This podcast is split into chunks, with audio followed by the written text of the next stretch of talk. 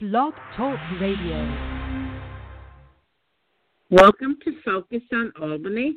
My guest today is Michael Burgess, and Michael is here to talk about the coronavirus and the elderly. So, Mike, we chatted last week. From last week to this week, do you see any substantial changes? Well, the numbers are going way up in the New York City area and Westchester and Long Island particularly, so that's what we're hearing from the state. And unfortunately, of course, in Italy and other places, the story is pretty grim, especially for the elderly.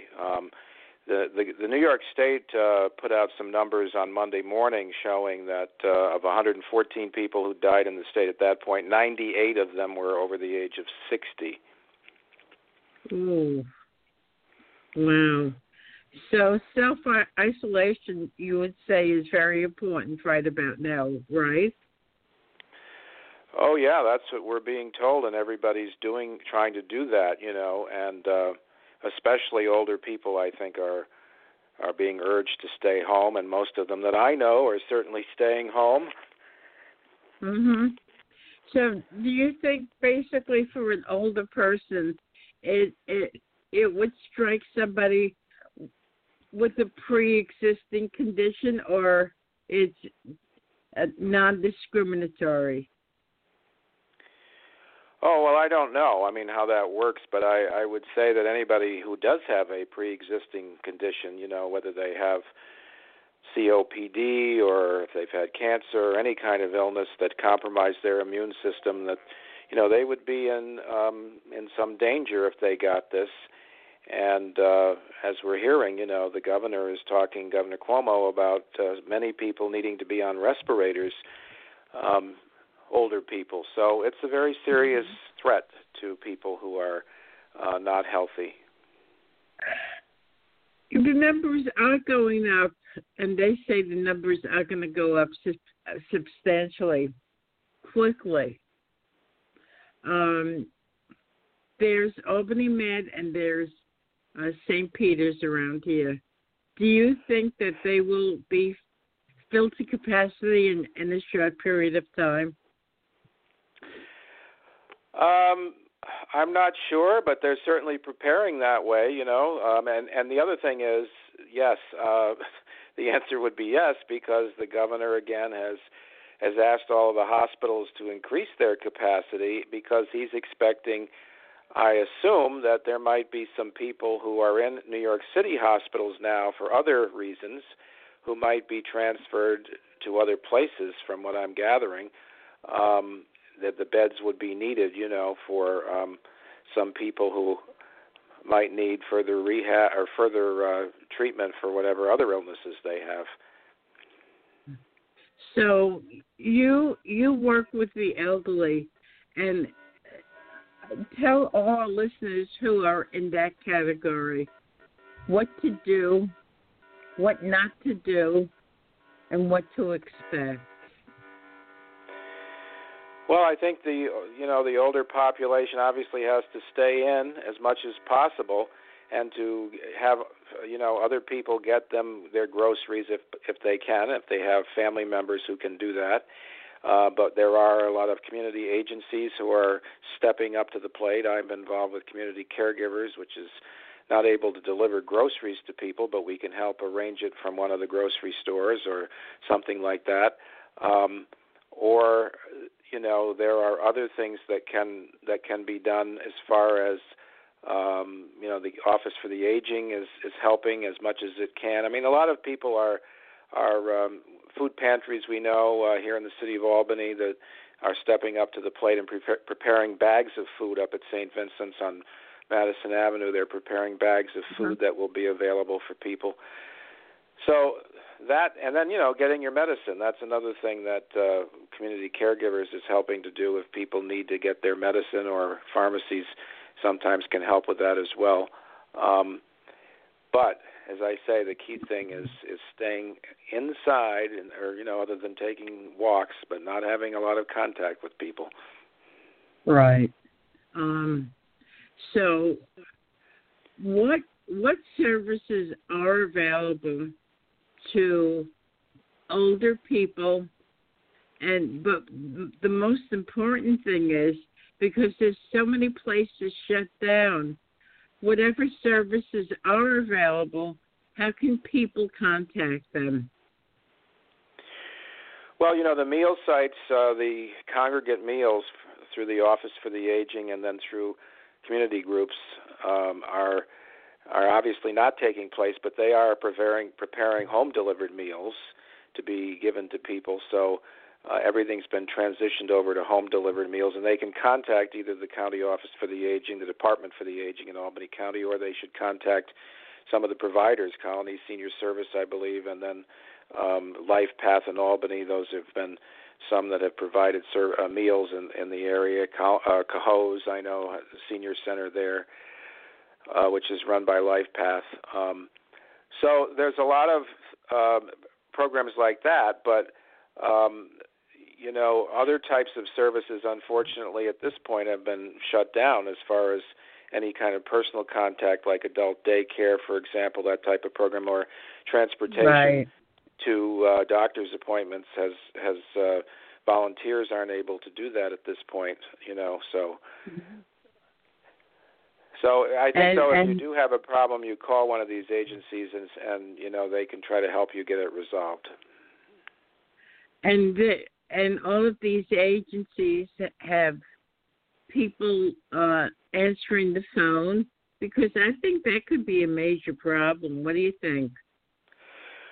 Well, that is a problem. I mean, I know that in Community Caregivers, none of us are in the office. However, the main phone number is being sent forwarded to people, to our staff members who get those calls. So while nobody's in the office, the number is forwarded or a message can be left. So everybody's trying to work as best they can from home and then have as much of their office, you know, transferred to their home, whether it's the internet or whether or not it's the phone calls, as I said. So people sometimes might have to be a little persistent about leaving a message or getting through to people.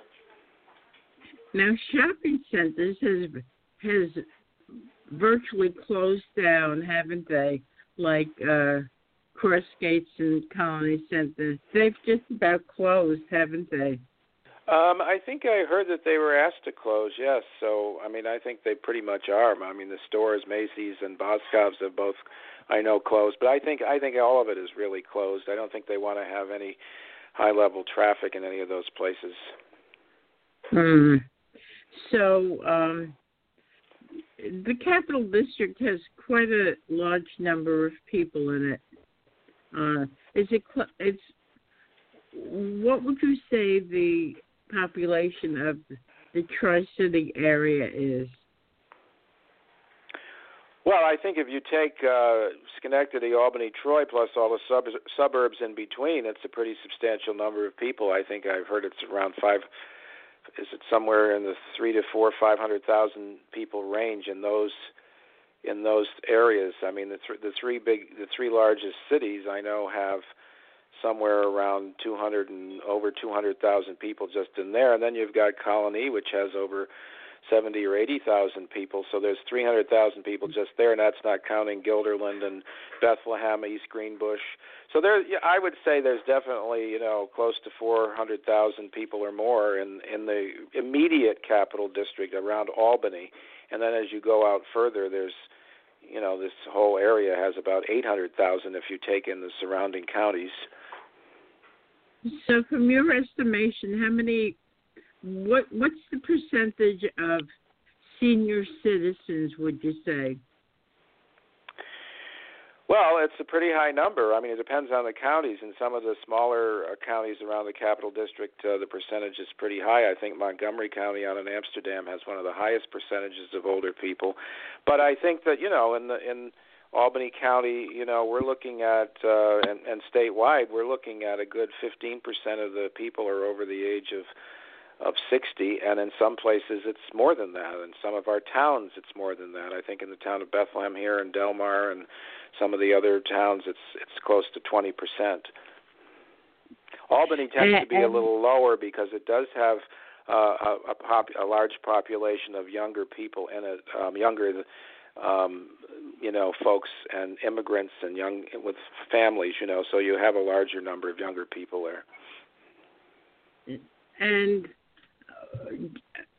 do you think that a majority of people in the Capital District are adhering to the request for isolation? Do you think that do you think that's effective in kind of leveling off the fact that there might be an increase in the number of cases? Well, I think people are trying to stay at home, but you know, obviously they still go to the grocery store and to the pharmacy. Yes.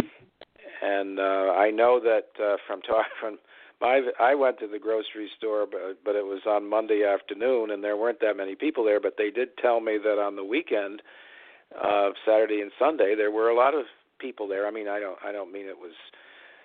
I don't know what they meant, but I mean it was not. It was very active, but hopefully people were keeping a distance from each other. Mm-hmm, mm-hmm. So you know, I'm sure you watch the TV and you're reading the newspaper. From your perspective, give us an overview of the coronavirus and senior citizens. Well, like we said before, you know, it's because there's no vaccine yet for this. It's very dangerous, and you know, if people who have, apparently from what I've heard, it's particularly a problem for people who have lung issues because of the fact that people get a shortness of breath, and this disease, they were showing on television, you know, that the tentacles of this organism tend to clamp onto your lungs, you know, and make it very difficult to breathe. So that's why so many ventilators are needed. So it's a big problem. I mean, and some younger people are also endangered in that way. But I think that people who are generally healthy,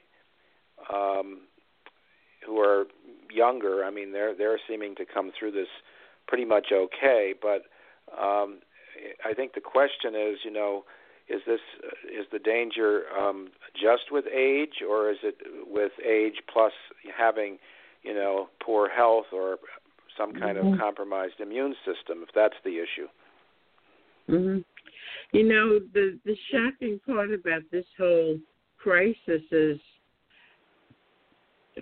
people go about their daily lives, and take what they do for granted. They'll go to the store, or they'll go to the movies, or they'll go to work, and all of a sudden, all that is changed from one day to the next. It's truly, there's no words to describe it. It's shocking, and you know. There's one thing in coping with all this stuff or trying to cope, but then there's the mental and emotional aspect of that. And I'm sure for older people, it might be worse. So what would you say to an older person who's listening to this, who feels kind of like, oh my God, this is awful, kind of like helpless or hopeless? What would you say to them?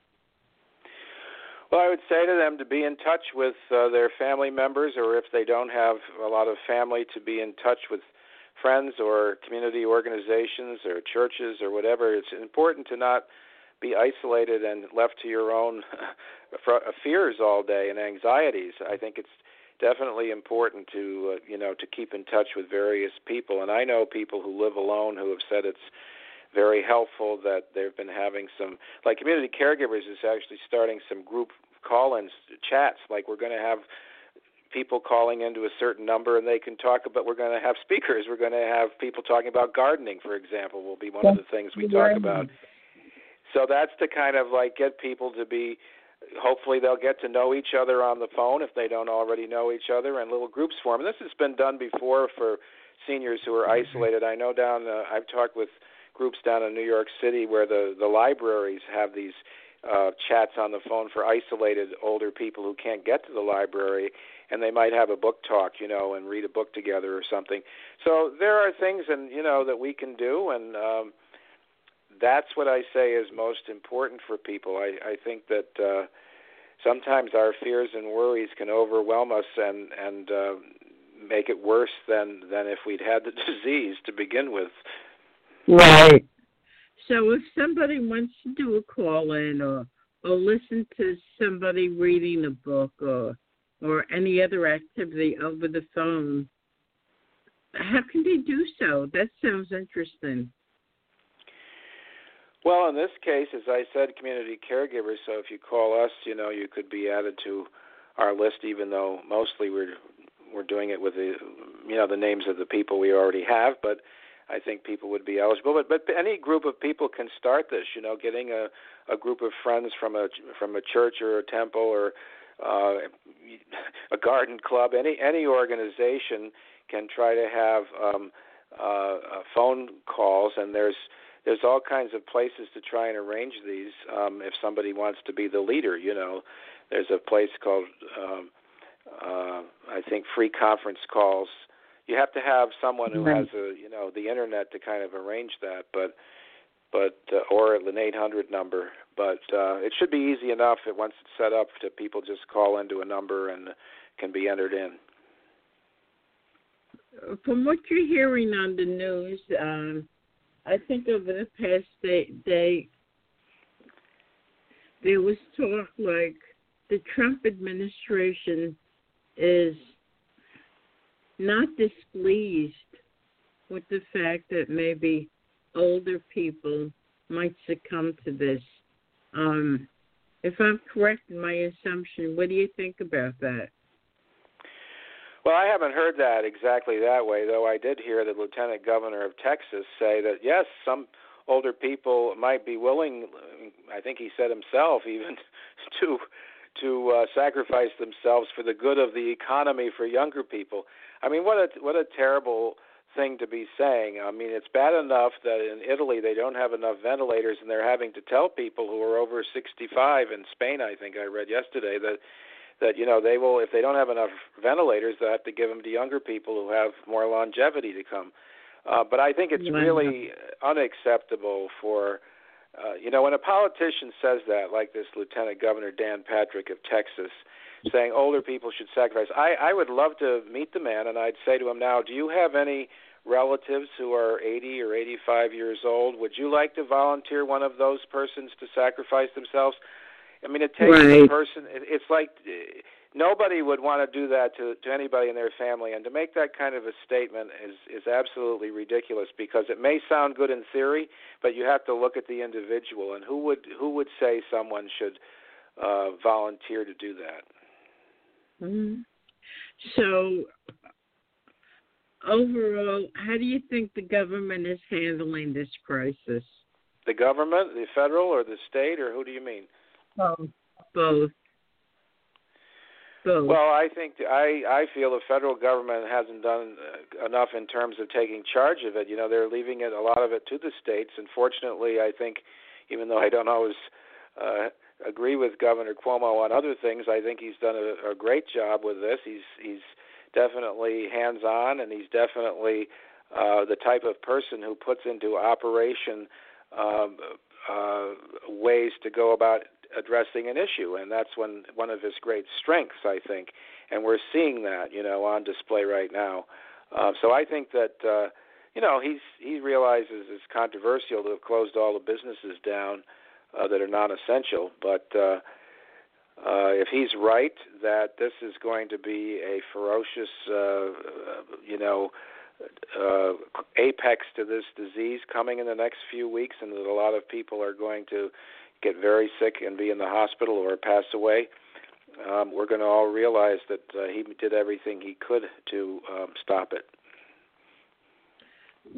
When will this crisis come to a head? When will we see, like, the what's the word I'm looking for? Where it reaches its maximum? Well, he said today the governor would be in about 2 weeks, somewhere in two weeks, that we're going to see, you know, kind of the situation that's happened elsewhere where the number of people getting this disease rises and the number hospitalized rises and the number of people who are on ventilators rises and the number of people who die rises. So he's thinking in the next few weeks. But I do want to say, and I think a lot of people don't understand this, from what I'm reading, the only way this is all going to go away for sure, or mostly away, is when there's a vaccine for this. And it's not going to come right away. And there's talk that even though, you know, all of the isolation that's being done, which keeps people away from those who have the disease, and then that means that, you know, you haven't been in touch with anybody for a period of time, so hopefully you won't get it. Still, the fact is that until there's a vaccine, this could still be out there, and there could be maybe not as dramatic a spike as we're seeing now, but there could be flare-ups of this. We don't know if it will go away in the summertime and then come back later, you know, in the fall like the flu does. They don't know. But it's not going to necessarily be over until there's a vaccine. So do you think a lot of events, I mean, Albany, there's so much stuff in the summertime. There's music, there's Alive at 5, there's the Tulip Fest. You think all of that will be postponed this year? Well, they already postponed the Tulip Festival, I think, yesterday. Right. You know, it's really kind of discouraging in a way to think that even if we get over the worst of this in the next few weeks, if people still feel there's a possibility that they could get it even though it's not as prevalent, are they going to go out to a large event? You know, will they go to the Saratoga racetrack in the summer where there's thousands of people? Will people feel comfortable with that? And I don't know that they will unless it's been said, okay, it's down to a very minimal number. Now, in China, they're saying, oh, you know, it's pretty well past. But I don't know if if there's going to be a period, as I said, until there's a vaccine where there's pretty much of a guarantee that, you know, you're pretty safe going out. That doesn't mean that people have to stay in for the next year, but it does mean that you have to be careful. You have to, you know, make sure to wash your hands, make sure to take sanitizer. You got to take that with you. Right. You know, you have to be very careful. Mm-hmm. And not be around anybody who's got any kind of sickness, you know, that could weaken you. Right. Do you think people are adjusting psychologically, especially older people? Do you think they're adjusting psychologically to the new normal? Well, I hate to generalize. I find older people to be very different in some ways. Some of them are of the Depression era, who are, you know, they feel like they can tell you they've lived through a lot and they've, you know how to sacrifice. But it's difficult when you're older than when you're younger, obviously. But I think that some are resilient. I think it's difficult for people who have illnesses and who don't have a lot of energy and health.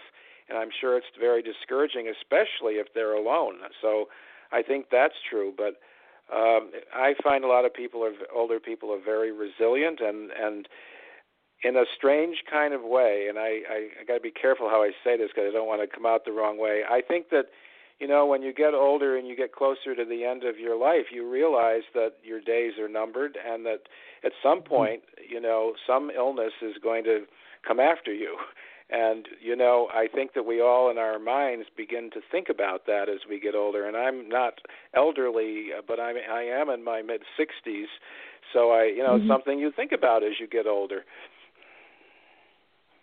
13 years ago, I had cancer.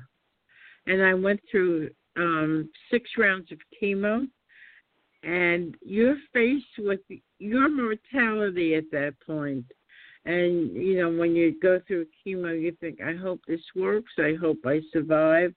And it's kind of like the same mindset with me now is, I hope I survive. I hope I could, you know, dodge the bullet with this.